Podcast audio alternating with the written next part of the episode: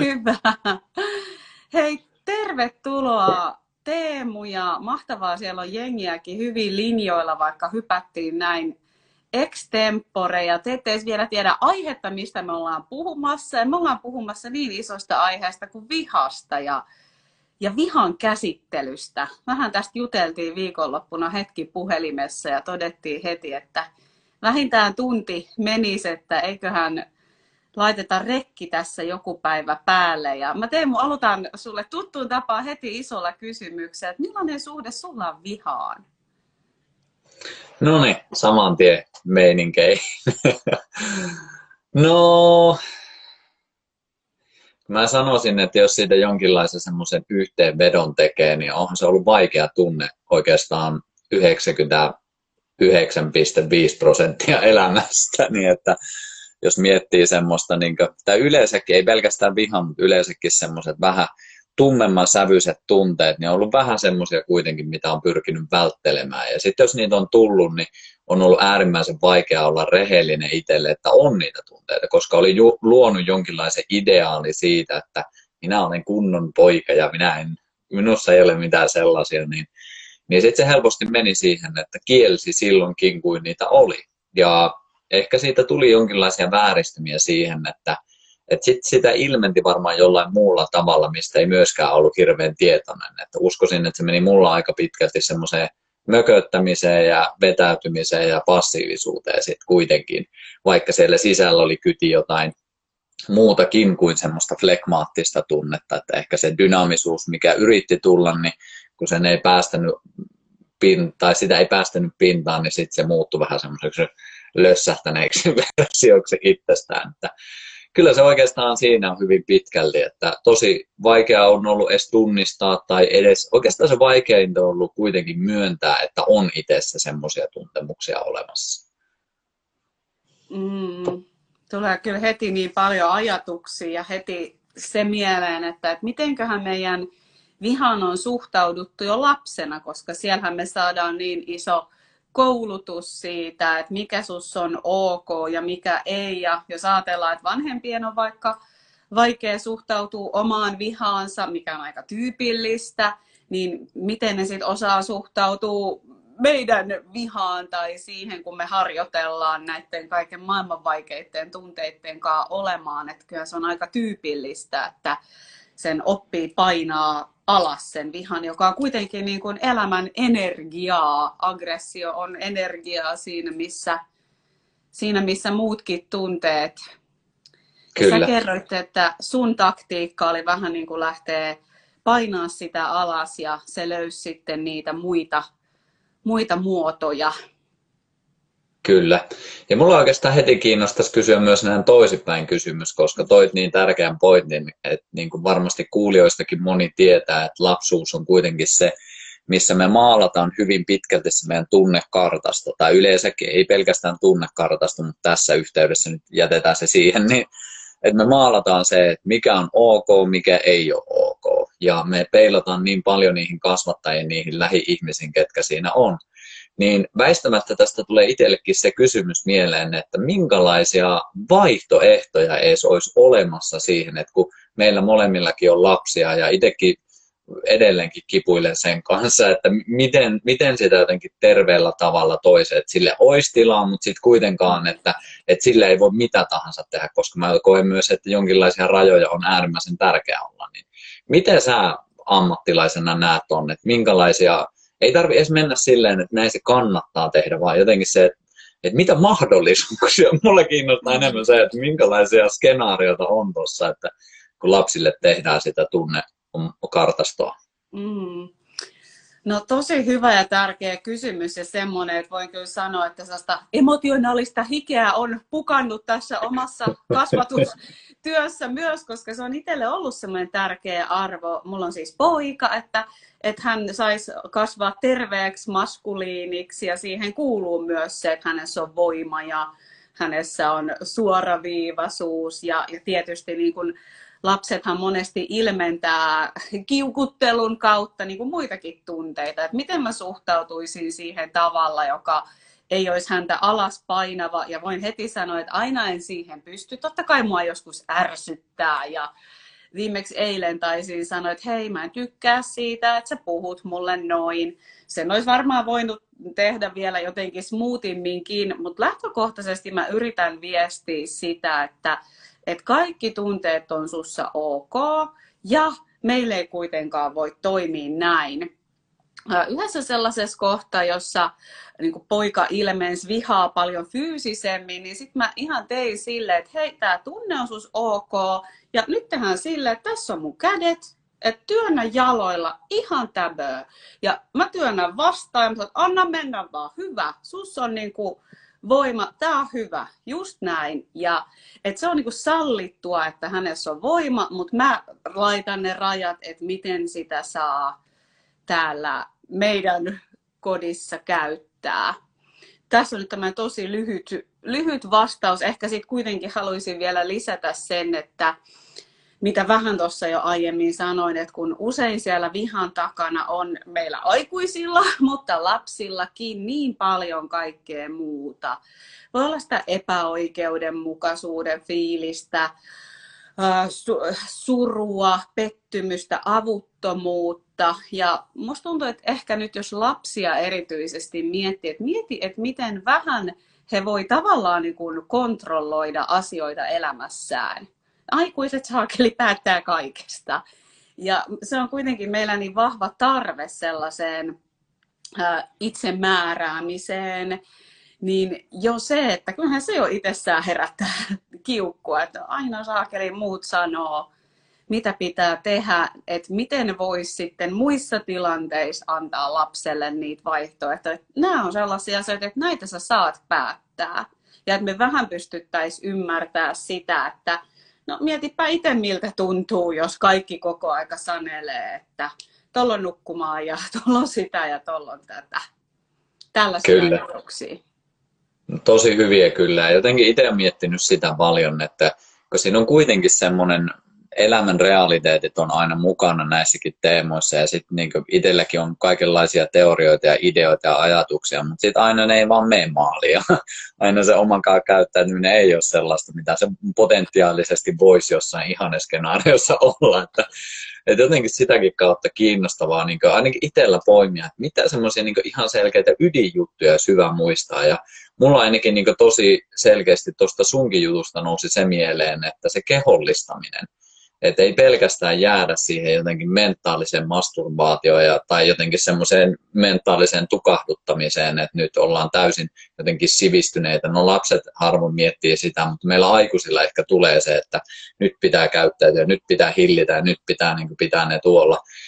Niin helposti se ei keho jää kokonaan pois siitä. Ja sitten jos miettii tunnetta, niin, tai ihan mitä tahansa tunnetta, niin niillä on myös fysiologiset reaktiot, mitä ne antaa kehoon niin se on jotenkin älytön ajatus, että miksei se kehollisuus voisi ja saisi olla mukana siinä. Mutta ehkä siinä tullaan vaan sitten, että opetellaanko tai opitaanko me käyttämään sitä kehollisuutta silleen, että me ei joka ikinen kerta hajoteta vaikka jokaista lasia, mikä kotona on, vaan että siihen löytyisi jotenkin semmoinen smoothimpi ja terveempi tapa, että pystyy pitämään kehollisuutta, mutta silti, että ei satuta muita. Että toi on jotenkin se, mitä itse yritän harjoitella sille lapsienkin kanssa, että miten sitä löydettäisiin, että, että jollain tasolla se kehollisuus pitää mukana siinä. Joo, ja siis siitähän ei pääse mihinkään, että viha ja aggressio, niin se vaan niin on äärimmäisen kehollinen tunne, että ehkä tämmöinen kysymys kaikille itsereflektio, että mitä sun kehossa alkaa tapahtua, kun nousee vihaa, että usein ainakin lämpö nousee tai kasvot lähtee punohtaa tai ilme muuttuu tai mulle tulee monesti niin kuin siis ihan, että kuumenee. Et, et miten niin kuin tunnistaa, että joo, nyt mun niin kuin kehossa on tällainen vaste. Ja sitten mistä puhuttiin sunkaan silloin puhelimessa oli just se, että miten niin kuin toimisi hermostolleen viisaalla tavalla. Et koska viha on niin virittävä tunne, ne adrenaliinit nousee ja, ja sillä on niin omat tarkoituksensa, että miksi se meillä ihmisillä menee näin. Mutta sitten kuitenkin tiedetään, että kun ne adrenaliinit nousee, niin meistä tulee paljon niin kuin putkiaivoisempia tai meidän ajattelu kapeutuu. me ei aina toimita vaan niin kuin kauhean viisaasti. Voi olla, että on, on sellaista impulsiivisuutta, mitä me ei saada koskaan takas. Niin jotenkin se, että miten hyväksyy se, että huh, huh musta on niin kuin valtava energia nyt. Ja kuitenkin, että mä voisin rauhoittaa sitä mun hermostoa ja tehdä ne mun valinnat äh, jostain sellaisesta kohdasta, että ei sit tarvi myöhemmin olla sille, että ei hemmetti. että mä en saa noita sanoja ikinä takas tai noita tekoja. Ja siis silti ihan varmasti kaikilla on tullut ylilyöntejä, en sitä niin kuin, tarkoita ollenkaan, että se on vaan niin, kuin niin vaativa tunne, minkä kanssa olla. Ja kun se, siihen on niin vahva se toiminnallinen lataus, niin siksi ehkä kaikista vaikeinta joskus vihasena on se, että nyt just mm. ei ole aika toimia. Mm, kyllä. Ja mun mielestä on tosi kiehtova miettiä sitäkin kulmaa tässä, että, että miksi meillä yleensäkin on sellainen tunne. Koska evoluutio aika pitkälle yleensä pyrkii karsiin sellaiset asiat pois, mitkä ei vaan palvele meitä. Ja sitten taas, mitkä on palvellut meitä, niin jollain tasolla ne pysyy meidän mukana.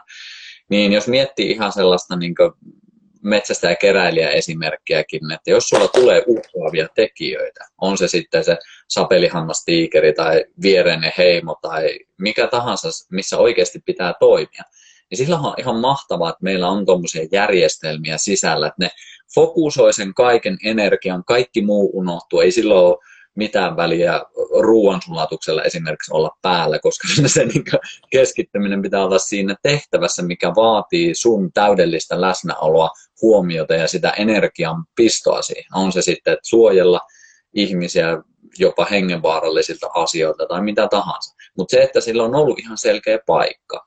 Mutta sitten kun nyt me ei ehkä hahmoteta sitä, että tämä meidän aika on niin erilainen, kun me ei asuta enää semmoisissa, että sulla olisi viikoittainkaan tyyliin niin välttämättä ei ole elämän aikana kertaakaan oikeasti hengenvaarallista tilannetta.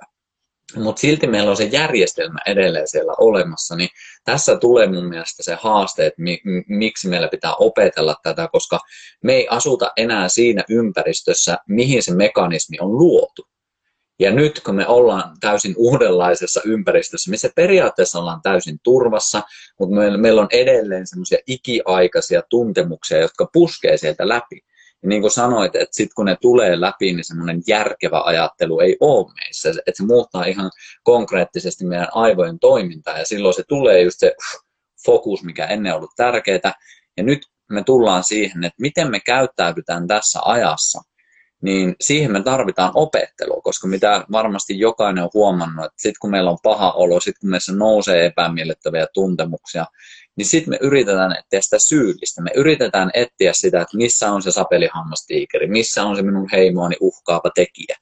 Ja me oikeasti uskotaan siihen, me ei välttämättä noilla sanoilla sitä sanota, mutta se tunne, kokemus on hyvin pitkälti samankaltainen. Minua uhkaa joku. Ja yleensä se on vielä, että minun ajatuksiani uhkaa nykyisin joku. Et se on ihan todella hämmentävä soppa. Että ei ihme, jos me ollaan vähän niin helisemässä sen kanssa. Että meidän niin aika on niin erilainen ja koko ajan tuo erilaisia ärsykkeitä näiden puhelimien, älyjuttujen, netin kautta.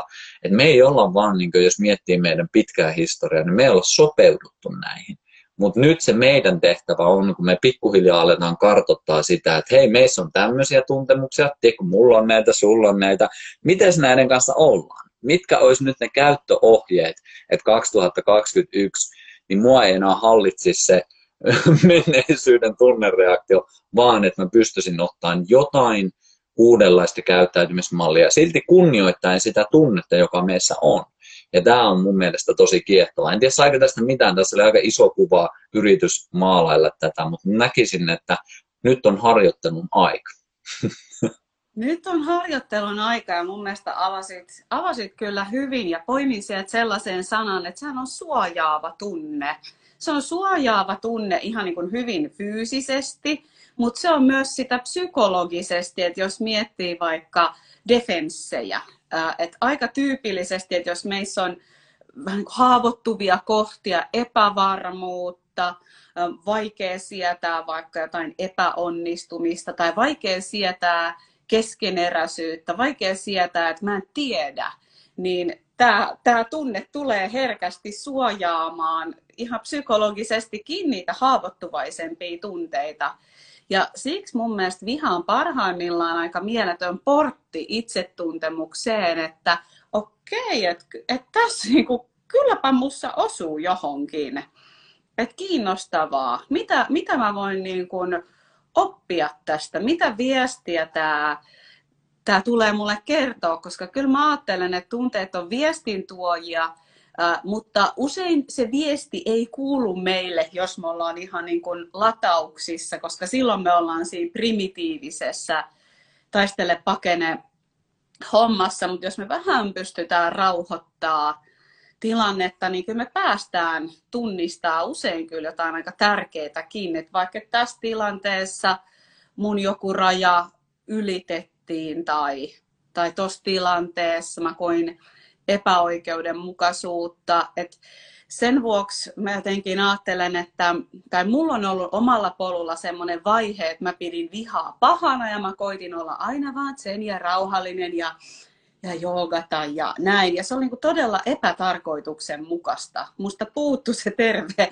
vaikka ta- taito suojella, puolustaa itseä tai olla niin kuin itseni puolella, koska ei saanut tuntea vihaa. Oli ihanteellista olla vaan jotenkin mukat sen. Niin yritän tällä sanoa sitä, että, että se on myös tarkoituksenmukainen tunne ja monissa tilanteissa olisi enempikin hämmästyttävää, jos se ei herättäisi meissä vihaa. Se on sitten eri asia, että miten siinä kannattaa reagoida – tai miten, miten rakentavasti me toimitaan, mutta just sen tunne-energian kunnioittaminen, niin oikeastaan mä sanon vaan samaa kuin sä, että se on siellä syystä, mutta me tartetaan nyt oikeasti 2020-luvun keinoja, että, että miten tämän ollaan.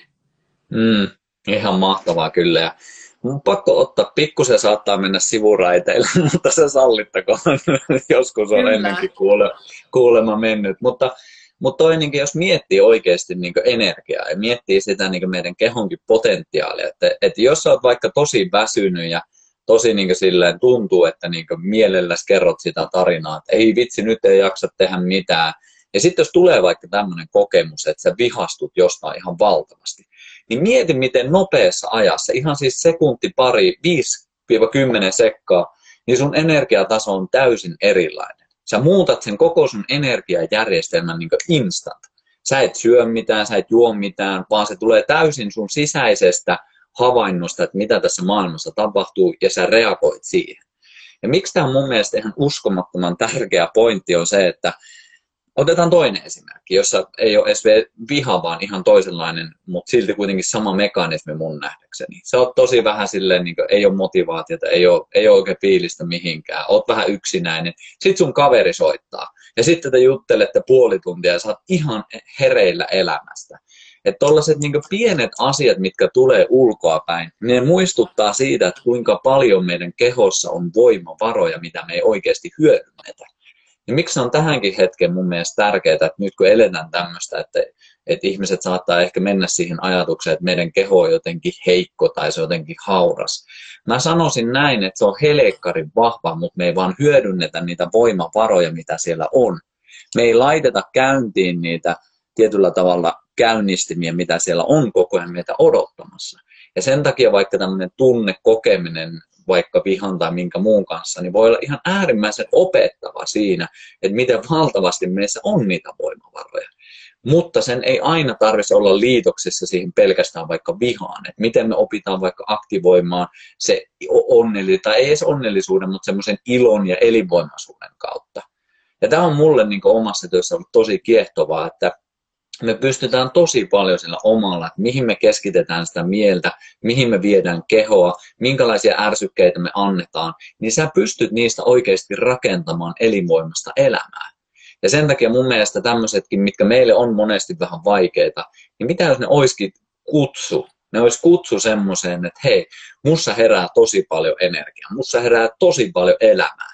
Miten mä voisin hyödyntää tämän? Miten mä luon nyt selkeämpää elämää itselle? Ja sitä kautta muille. Et mä näen, että siinä on ihan valtava potentiaali myös olemassa. On, voi, en malta olla tuomatta tähän miniteoriaa psykodynaamisesta mallista, jossa on niin se ajatus, että, että itse asiassa ihmisen elinvoima tulee tämän, tämän teorian mukaan id-nimisestä paikasta, ja tämä id-energia on itse asiassa aggressioenergiaa ja seksuaalienergiaa. Samalla siis meissä ihmisissä meissä on paljon muutakin. Me voidaan tehdä arvopohjaisia valintoja, meillä on meillä on niin kyky olla tietoisia ja näin, mutta se elinvoima, joka on, niin kuin sä sanoit, hyvin kehollista, niin se lähde on, on seksuaalienergia ja aggressioenergia. Ja itse asiassa se vie valtavasti energiaa kieltää tätä ja painaa tätä alas, niin kuin mitä tahansa muutakaan tunnetta. Ja se itse asiassa niin kuin lamaannuttaa. Ja tämä on oikeasti aika mielenkiintoista, että miten me niin opittaisiin näiden, näiden puolien kanssa itsessämme ole, niin kuin sä puhut monesti hyvin vaikka, että primitiivinen puoli, että se on yksi tärkeä osa meitä ja todellakin on muutakin, että ei se ole vaan gorilla meininkiä. Joskus silläkin voi kuitenkin niin herättää vähän ja muistaa, että mä oon myös nisäkäs, mä oon tällainen olento ja mussa on ne muutkin puolet ja mahtavaa mutta varsinkin semmoisen lamaannuksen vastakohdaksi, niin joku tämmöinen aktivoiminen voi olla tosi, tosi tarpeen. Mutta sitten on tietysti aina hyvä muistaa, että me ihmiset ollaan erityyppisiä. Sitten taas on enempi niitä NS high conflict tyyppejä, jotka ehkä taas he saattaa tarvitse omalla polullaan enempi vaikka niiden omien arvojen vahvistamista tai jotain muuta, mutta taas niin tullaan siihen, että mikä sopii kenellekin, niin se me voidaan lopulta vaan itsessämme tietää ja tunnistaa. Todellakin. Toi on niin tärkeää, että on voisi monistaa aika moneenkin asiaan, mitä tällä hetkelläkin kiistellään. Tuntuu, että niissäkin haetaan aina sitä yhtä oikeaa. Ja musta tuntuu, että se on vähän meidän kulttuurin semmoinen myös opittu, että et, et ihan niin kuin olisi joku oikea asia sen sijaan, että me aina tarkasteltaisiin sen yksilön kautta, että no mitä se kaipaa, mihin suuntaan se on menossa, kun ei me olla enää samanlaisella ajatusmaailmalla tai edes uskomusmaailmalla liikenteessä. Ja sen takia, jos miettii sitä, että meitä on kohta kahdeksan miljardia ihmistä jossain niin yhtä mallia, niin aika, se on aika haasteellinen tehtävä, että jossain niin täysin erilaisiin uskomusjärjestelmiin yritä tunkea sitä, että ei kun tämä on se, avaa se pää, nyt täältä tulee tämä, niin se on äärimmäisen hankala. Ja sen takia niin mun mielestä nämäkin, mitä me tässä puhutaan, niin mä uskon, että meillä molemmilla on enemmänkin silleen, että pystytäänkö me hahmottaa niitä yleisiä teemoja, pystytäänkö me hahmottaa niitä yleisiä vaikka työkaluja, mitä ehkä on, ja sitten, että miten niitä voi, ja kuka niistä nappaa mitäkin, niin se on aina sen yksilön vastuulla kuitenkin. Mutta mun mielestä niin se kiehtoin tässäkin on taas se, että, että oikeasti on vaihtoehtoja. Että oikeasti on mahdollisuuksia, kun se meidän primitiivinen osa tai yleensäkin se meidän koko niin järjestelmä, mitä, mihin me ollaan kasvettu, mihin meitä on kasvatettu, niin sillä on se vakiojärjestelmä. Siellä on se tietyllä tavalla se kone, mikä se on? Jos sä saat uuden puhelimet, niin siinä on ne tietyt... Tehdasasetukset. Tehdä, kiitos. Tehdasasetukset. Me ollaan vähän samanlaisia, että me ollaan tultu niin meillä on ne tehdasasetukset päällä. Ja kukaan ei ole kertonut, perhana siellä on se asetukset valikko, mistä voit mennä vaihtaa vaikka sun niin soittoääni. Tämä on niin vertauskuva siihen, että jos me niin mennään pelkästään sillä, mitä meille annetaan, niin me mennään oikeasti edelleen tosi savannimeiningillä, semmoisella primitiivisellä, niin kuin sanoin itsekin, se on tarvittava, mutta se ei ole niin kaikissa tilanteissa voi olla se päällikkö, vaan se on niin pitää olla jollain, jossain määrin myös tietoisempi siitä, että, että meissä on muitakin osia ja tehdä sillä tietoisimmalla, tietoisemmalla osalla sit enemmän päätöksiä, että minkälaisia vaikka käyttäytymismalleja haluaa ilmentää. Ja nämä on kaikki silleen, että sitten kun meillä on vielä ne, mitä on saatu äidinmainosta 50-60-luvun kasvatusopeista tyylisesti, 70-luvun ehkä, niin niitäkin pitää monesti vähän uudistaa. Ja ne tehdasasetukset, niin kuin, se on, mä näkisin, että se on se meidän tehtävä. Ja se siistein asia on se, että niitä voi uudistaa, mutta se ei ole semmoinen päivän prosessi. Ja tätähän me jankutetaan niin viikosta toiseen, kuukaudesta toiseen, että muutos ei ole niin heti välttämättä siinä, mutta se on mahdollista. Mutta se, että se mahdollistuu, niin vaatii sen, että on ainakin itse kiinnostunut siitä asiasta. Ja mä uskoisin, että nytkin, ketkä meitä kuuntelee, niin varmasti on kiinnostuneita, koska ne, ketkä ei ole, niin ne on jo tekemässä muuta. Ja se on täysin fine niin, mutta siistiä, että on ihmisiä myös, kellä kiinnostaa muuttaa niitä tehdasasetuksia.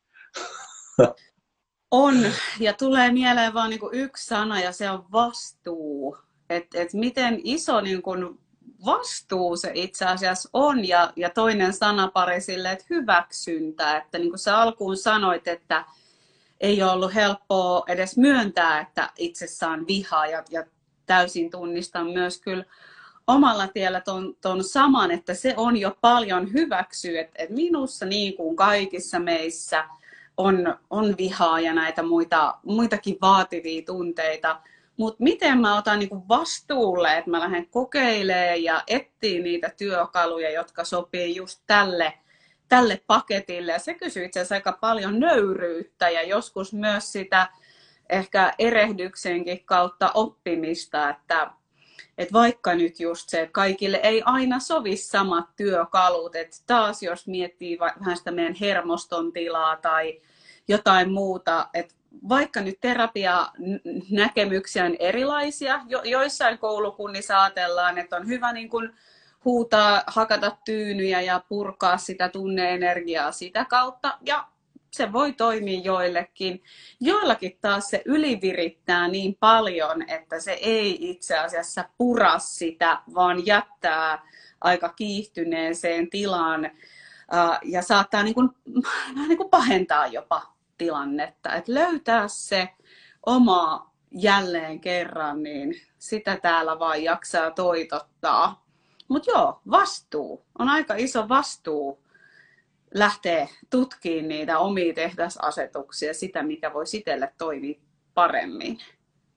Kyllä, todellakin. Ja se jotenkin ei varmasti kellekään meistä ole semmoinen itsestään selvä, että aina vaan mennään jotenkin onnistumisten kautta, vaan enemmänkin just se, että me epäonnistutaan, jotta me havaitaan se, että mikä ei toimi, jotta me voidaan sitä muuttaa. Että, että enemmänkin se, että olla avoin sille, että miten me toimitaan, minkälaisia reaktioita saa itsessä ja toisessa aikaiseksi, niin jotenkin se, mä tiedän, että mäkin höpötän aina tästä, mutta mun mielestä se on niin vaan tärkeää, koska aina se jotenkin ehkä hukkuu meiltä, että me helposti mennään semmoiseen täydellisyyden tavoitteluun ja semmoiseen onnistumiskulttuurin kautta, että sulla pitää jotenkin onnistua ja olla jotenkin hyvää, niin en mä tiedä. Mun mielestä on äärimmäisen tärkeää, että me kaadutaan ja saadaan vähän naarmuja ja epäonnistutaan ja sitä kautta sitten me aletaan havainnoimaan sitä, että hei, miten nämä mun jutut vaikuttaakaan tässä niin itseeni, mutta myös toisiin. Joo, ja se on just todella sitä vastuun jatkamista, että kun läikkyy yli, on se sitten parisuhde tai mikä suhde hyvänsä, kun me kuitenkin luultavasti joskus triggeröityneenä sanotaan asioita, mitä ei tarkoita tai muuta, että sitten vastuullista on myös oikeasti pyytää anteeksi ja olla, olla niin kuin pahoillaan. Et mun mielestä ne on joskus jopa melkein niin kuin kauniimpia sanoja, mitä toiselle voi sanoa, että hei anteeksi, mä oon pahoillani, mä en ollut tuossa tilanteessa läsnä tai mä en kuunnellut sua. Nyt mä haluaisin, että saanko mä ottaa uuden yrityksen? Mm-hmm. Et kysyy paljon nöyryyttä, että et miten niin kun me suostuttaisiin opettelee ja tutkii. Koska sitten jos me aina aina vaikka vihan tullessa laitetaan kaikki luukut kiinni ja nyt on eri asia, on ihmisiä, keiden kanssa ei välttämättä kannata edes yrittää käydä keskusteluja ja some ei välttämättä ole myöskään se paikka, jossa kannattaa eri, eniten olla siellä, että hei ymmärrä nyt tämä mun näkemys. Voi olla, että käytät vaan niinku aivosoluja ja energiaa ja happea turhaan, mutta sitten niissä oikeasti tärkeissä suhteissa, että miten me nähdään se vaiva pyrkii löytää sitä ymmärrystä, että mitä tässä itse asiassa tapahtuu. Onko sinulla siihen ajatuksia? Mm.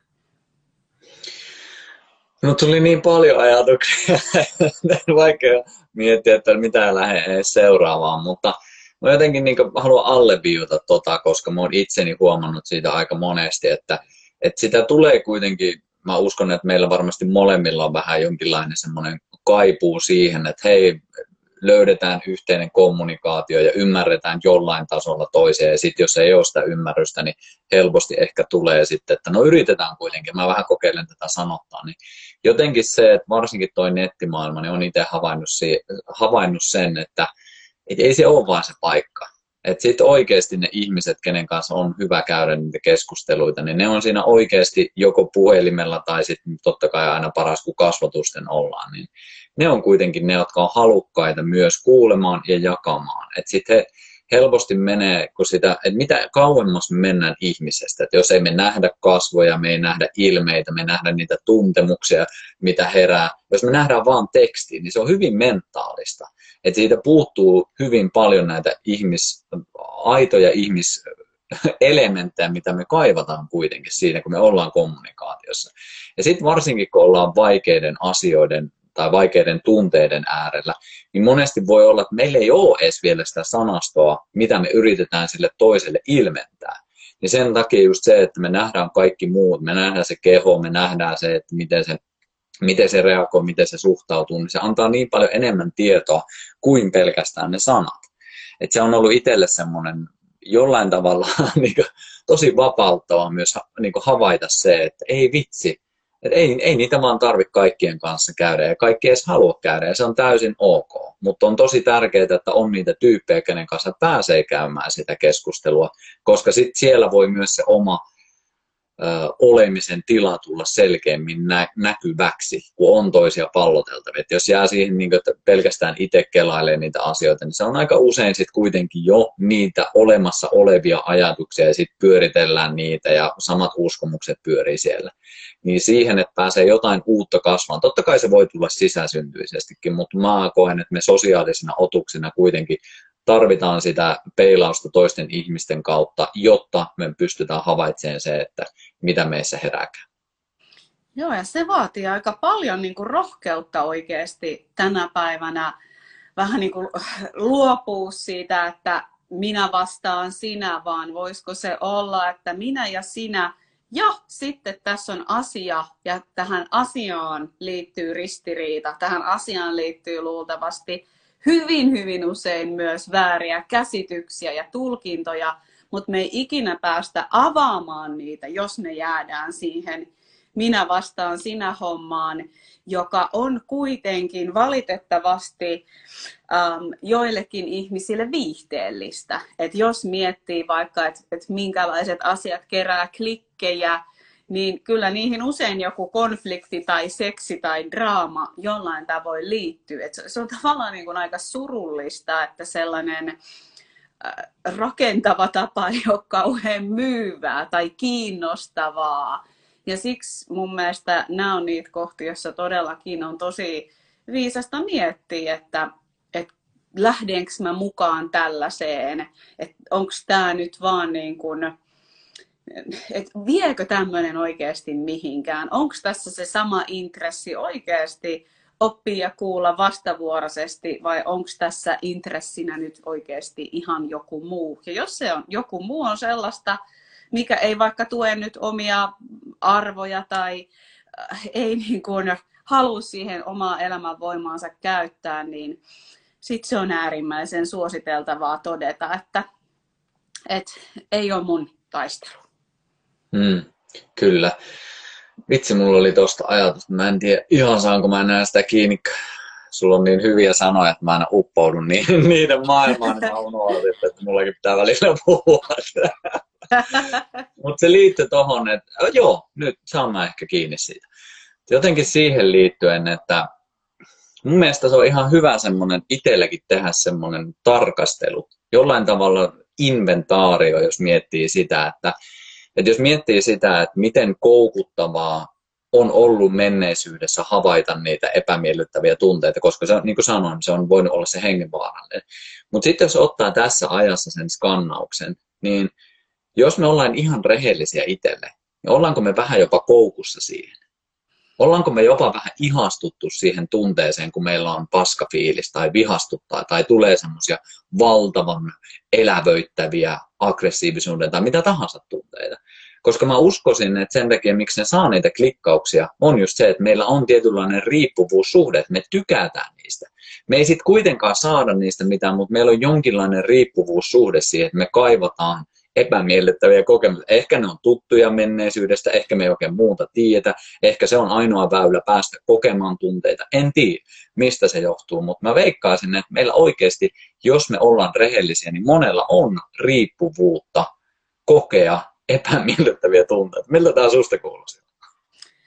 Uh, hurjalta ja samalla kauhean niin kuin todelliselta ja varsinkin jos sitä nyt miettii näiden klikkien kautta, että et vähän niin kuin, että mikä sen ihanampaa kuin hetki seurata joidenkin toisten draamaa, kun mun ei tarvi silloin miettiä mitään mun omia sisäisiä draamoja tai, tai muuta. Et sen vuoksi varmaan on, on myös niin koukuttavaa vähän niin kuin tässä klikkimielessä, mutta ihan varmasti myös niin kuin henkkoht elämässä, niin onhan se äm, joskus näin, että me vähän niin kuin luultavasti tiedostamatta niihin hakeudutaan tai ainakin jatketaan.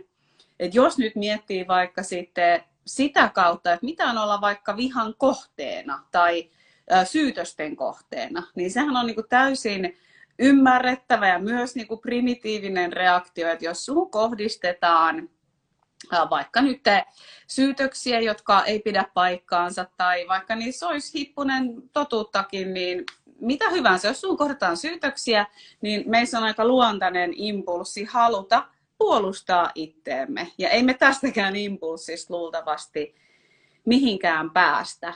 Mutta taas sitten se, että mihin se vie. Että onko se onko se oikeasti rakentavaa? Voisiko se joskus jopa riittää, että sä itse tiedät? Sä itse tiedät, kuka sä oot ja mikä on sulle tärkeää ja että ihmiset saa ajatella ja tehdä ja toimia ihan miten he haluaa ja niin kuin, jälleen kerran me do me ja you do you hommaa ja se, se tavallaan niin kuin sotii sitä meidän sisäsyntystä kuulluksi ja nähdyksi tulon tarvetta vastaan, mutta tavallaan ei, koska lopulta se, että itse tietää itsensä, niin se, se niin kuin riittää. Ja samalla tämä, on niin kuin todella vaikea juttu, että en ainakaan itse tätä syntymälahjana ole saanut, vaan on saanut ja varmasti saa vielä jumppailla sen paljonkin tässä ei nyt ollut mitään kysymystä, enkä mä muista, miksi mä tähän suuntaan lähdin, hyvä, että lä- joo, joo, hyvä, että lähi. Sä puhuit mun viime viikkojen elämästä, niin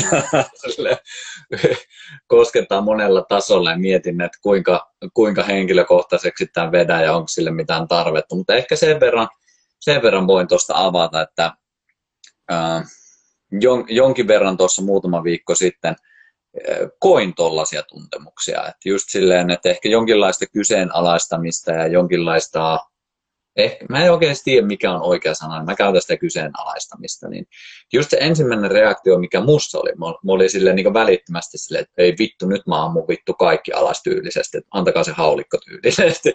Mutta silleen se on jo mulle merkki, että ei, nyt ei ole Teemu oikea aika niin tehdä mitään, että mene mettään, käy kävelyllä anna vähän tämän tunteen tasottua, koska nyt sä et ajattele järkevästi. Nyt jos sä lähdet jotain tekemään, niin todennäköisesti sä et tee mitään hyvää, ainoastaan hallaa itselle. Sille, että okei, okay, no niin, tämä on tuttu juttu, mutta silti musta on se musta on se joku osa, joka niin haluaa olla oikeassa, se pieni osa meistä, joka silleen kokee, että me ei minua kohtaan niin väärin kohdeltu ja tämä ei ole yhtään niin mun totuuden linjassa, että minä haluan nyt, nyt minulle pitää puolustaa ja sille, ei, me mettään. Et sulle ei niinku, et ainoa miksi sä nyt reagoisit olisi, että sä niinku pitäisit jotenkin sen oman persoonasi puolia. Ja siinä ei ole mitään todellista sit loppupeleissä kuitenkaan. Se mikä tunne mussa on, niin totta kai se on täysin totta. Mutta sitten taas ne tulkinnat, mitä sen tunteen ympärille tulee, ne on täyttä hallusinaatiota tyylisesti.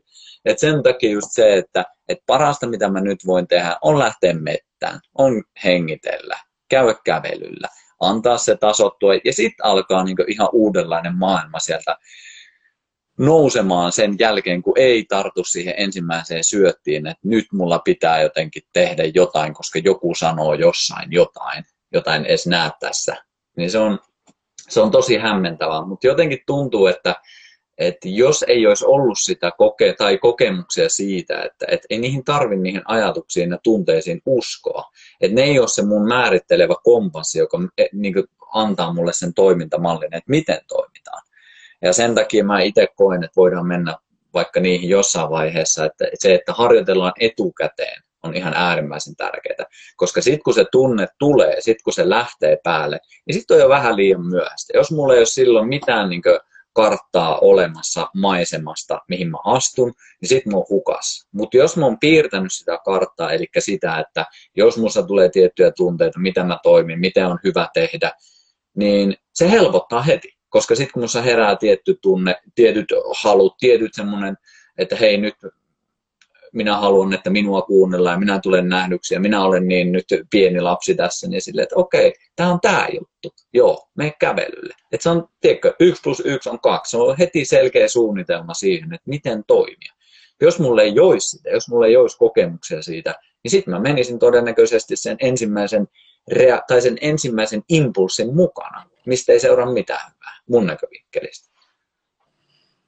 Huhhuh, mä vaan hengittelen täällä syvään, kun kuuntelee ja kiitos, että jaoit tota, ton niin, niin tärkeä saada siihen niin lihaa luitten ympärille. Tätä se on ihan oikeasti elämässä, että nyt, nyt sinne metsään ja, ja todellakin vielä jatkan tota samaa, että niitä on niin pakko miettiä melkeinpä etukäteen valmiiksi. Että todella ne impulssit, ne, sit, sit se on liian myöhäistä lähteä etsiä, että mitäs näissä tilanteissa tehdään, kun me ollaan jo reagoitu siinä kohtaa. Ja luultavasti ollaan jo sellaisessa reaktiomyllerryksessä mukana, että itse asiassa se niin kuin sieltä itsensä ulos saaminen vaatii jo aika paljon elämän energiaa. Ja jos joku on koskaan ollut näissä myllerryksissä mukana, itse ainakin olen, niin voin sanoa, että sen jälkeen olo on aivan hemmetin uupunut ja mikään ei ole useinkaan edennyt yhtään mihinkään. Et se on niinku hirveän aikaa vievää ja energiaa vievää, vaikka se on ehkä sillä hetkellä vähän vaikeampi pidättäytyä siitä, että nyt mä rea- reagoin ja lähdenkin mettään, mutta vitsi se tunti siellä metässä, se säästää sulta ehkä kaksi vuorokautta, että kannattaa todellakin investoida siihen. Onko sinulla mm. jotain muita vinkkejä jakaa tällaisia hetkiä, että millä sä niin kun äh, pidättäydyt siitä tavallaan haitallisesta tai niin pitkällä aikavälillä haitallisesta reagointitavasta. Ja laittakaa ihmeessä tonne kommentteihin, että jos teillä on vinkkejä, koska mä uskon, että me kaikki halutaan kuulla, että mikä on sua auttanut siellä. Mm, ehdottomasti, joo, laittakaa sinne, niin mä tässä hetken tykittelen omia, niin mä itse koen, että epämiellyttävien tuntemuksien kohtaaminen tietoisesti on ihan äärimmäisen tärkeää. Mulla siihen työkaluina on esimerkiksi kylmä vesi, joka ikinen päivä. Nyt ei ole vielä hirveän kylmiä, mutta riittävän viileitä. Mutta se ideana on just se, että mennä johonkin tunteeseen, on se vaikka kylmä, ja sitten, että mä en reagoikaan siihen. Mä oon silleen, että oh, mä voin tässä rentoutua ja Mä voin tunnustella jopa sitä, että aha, että nyt toi kylmä tuntuu tällä, nyt mun hengitys käyttäytyy tälleen, nyt mä jotenkin supistan, nyt mä voin rentouttaa. Että silleen tutkia sitä tilaa. Tai miten, miten hienoa on vaikka, jos on joku, jos miettii vaikka kaikkia oikeastaan isoimpia uskonnollisia traditioita, niin mikä on siellä semmoinen perustyökalu? Paastoaminen. Miksi? Koska silloin kun sä et saa ruokaa, niin sä muutat tosi paljon sitä, että, että miten vaikka, kuinka paljon me esimerkiksi syödään silloin nykyisin tai tässä ajassa, kun meillä ei ole edes nälkä. Me vaan niin halutaan muuttaa se mielen tila, mikä meillä on. Sitten me vähän napostellaan, me syödään jotain. Ja sitten kun sä et syökkää, niin sit sulla ei ole sitä käytettävissä. Et sit nousee kaikenlaisia tunteita ja ne voi olla tosikin voimakkaita. Ne voi olla tosi myös primitiivisiä semmoisia, että voi ei, lähteekö minun lihakset nyt ja lähteekö minun nyt niin kovaa treenin tulokset tai sitten kuolenko minä nälkään ja näännytänkö minä tässä itse. Nämä on tosi tämmöisiä, ei ne ole todellisia niin fysiologisesti totta, ei kukaan päivässä tapahdu mitään muuta kuin positiivisia muutoksia, mutta se mieli voi tuottaa noita. Tai sitten vaikka se, että, että olla, olla saunassa kuumassa ja kokeilla rentoutua siihen, käydä vähän pitemmillä lenkeillä, rentoutua siihen väsymyksen tunteeseen, rentoutua siihen, kun on jano. Nämä on kaikki tämmöisiä hyvin fysiologis lähestymisiä, mutta sitten jos miettii vaikka sitä ihmissuhdepuolta, niin onkin silleen, että hei, voidaanko jutella? Mulla on niin pari semmoista vähän vaikeaa, epämiellyttävää, mutta voitaisiko jutella? Otetaanko vaikka tämmöinen tosi simppeli, että viisi minuuttia molemmat puhuu, että tämä on turvallinen mulle harjoitella. Se, että me harjoitellaan noita, niin mahdollistaa sen, että me tunnistetaan myös itsessä sitä, että a, tämä on tämä supistuminen, a, nyt mulla nousee tämä niin valtava kuumuus päähän, että mitä enemmän me tunnistetaan sitä, niin sitä enemmän me voidaan myös sit tehdä sen kanssa, että aa, nyt mä voinkin rentoutua, ihan samoin kuin siellä avannossa, nyt mä voin rentoutua tässä epämiellyttävässä keskustelussa kumppanin kanssa. Että niin tehdä siitä, mikä on niin tuttua, niin laajempaa ja laajempaa. Ja monesti se, mikä on epämiellyttävää, niin se on sitä vähän tuntematonta. Sen takia just se, että me harjoitellaan sinne menemistä tietoisesti. Ei silleen, että me ollaan välttämättä koko aikaa siellä, mutta pikkuhiljaa käydään, aletaan saada kokemuksia, aletaan oppia kehon reaktioita, aletaan oppia rauhoittamaan sitä hengityksellä. Niin nämä mä oon itse kokenut ihan valtavan tärkeiksi. Että jotenkin tuntuu, että missä sitä olisi, jos ei olisi näihin törmännyt. En tiedä. Varmaan reagoimassa kaikkeen. Ja se olisi harmittavaa, koska sitten pystyisi tekemään myös tuhoa paljon enemmän. Kyllä, voi vitsi. Sieltä kattelin vähän, mitä ihmiset jako, että muun muassa, että hyvä, jos pääsee sellaiseen tilaan, että tajuaa, että mun ei tarvitse reagoida, ei tarvitse todistaa mitään. Sitten sieltä paasto sai myös peukkuja ja Ennen raivotreeni, nykyään hiljentyminen, meditointi ja tunteen kohtaaminen sekä tutkiminen, mistä se juontaa juurensa. Teen itselleni ääniviestejä ja vastaan itselleni tarvittaessa, ellen saa asiaa avattua ja ratkottua tarpeeksi ääniviestin aikana. Mahtava luova. Aika kova. Myös tunteen vallassa luova piirtäminen. Mm ajatus, oho, onpa mielenkiintoista, mitenkö mä nyt näin tässä kohtaa tunnen. Mm. Sitten, että, että get comfortable of being uncomfortable. Äh, hengitys- ja meditaatioharjoitukset ja hieno juttu. Siellä joku muukin laittaa itselleen ääniviestejä. Ihan mahtavaa, että jaoitte näitä kokemuksia. Tästä tuli itsellekin sellaiset, että no enpä ikinä tajunnut laittaa itselleni ääniviestiä. Mä kyllä siis paljon kirjoitan ja saatan kirjoittaa näitä kirjeitä, joita ei lähetä tai muuta, mutta toi puhumisen muoto voi olla aika hieno myös.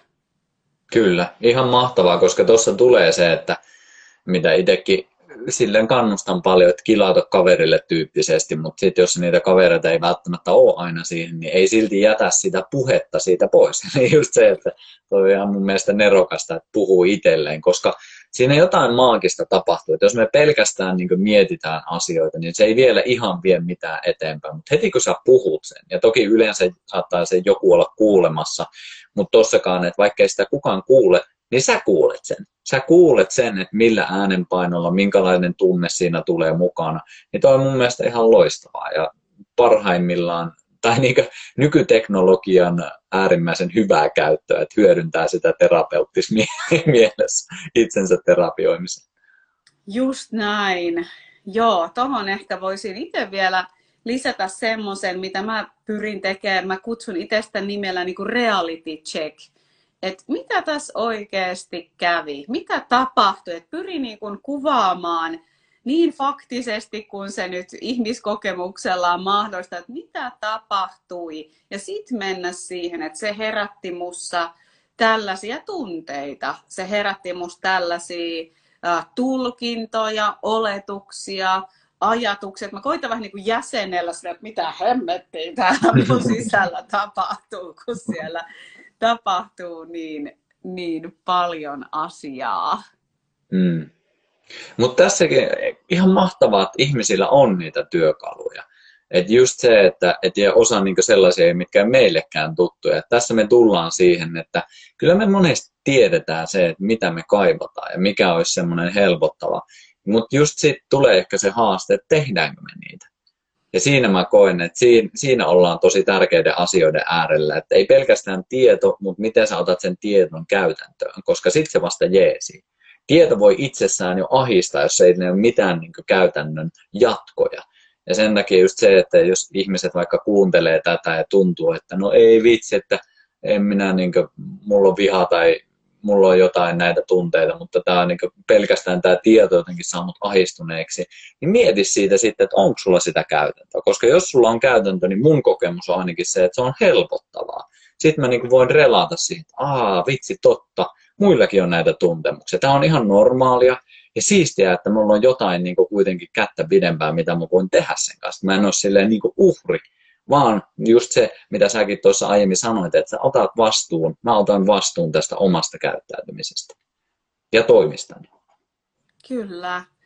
Jos sitä, ei sitä tietenkään niissä hetkissä, kun on triggeröityneenä ehkä pysty ajattelemaan, mutta jälkiviisaana voi ajatella myös se niin, että, että otanko mä siitä vastuun siitä, että mä en käytä niitä mun keinoja, mm. jos mulla niitä on. Että vähän niin kuin jos ajattelee tilanteessa, että mulla on nyt niin kuin kaksi tietä, oikeasti niitä on varmaan viisi tai 17, mutta että jos mulla on se tie, että nyt mä käytän niitä mun työkaluja tai se, että mä lähden reagoimaan, niin voinko mä nyt sitten ottaa vastuun, että nyt mä lähden tähän reaktio La La Landiaan 48 tuntia, kiehun sisäisesti, mikään ei mene minnekään, on uupunut, kaikki luovuus kuolee ja työkykykin on vähän sinne päin ja yöunet menee, että hmm, mille sitä niin kuin lähtisi.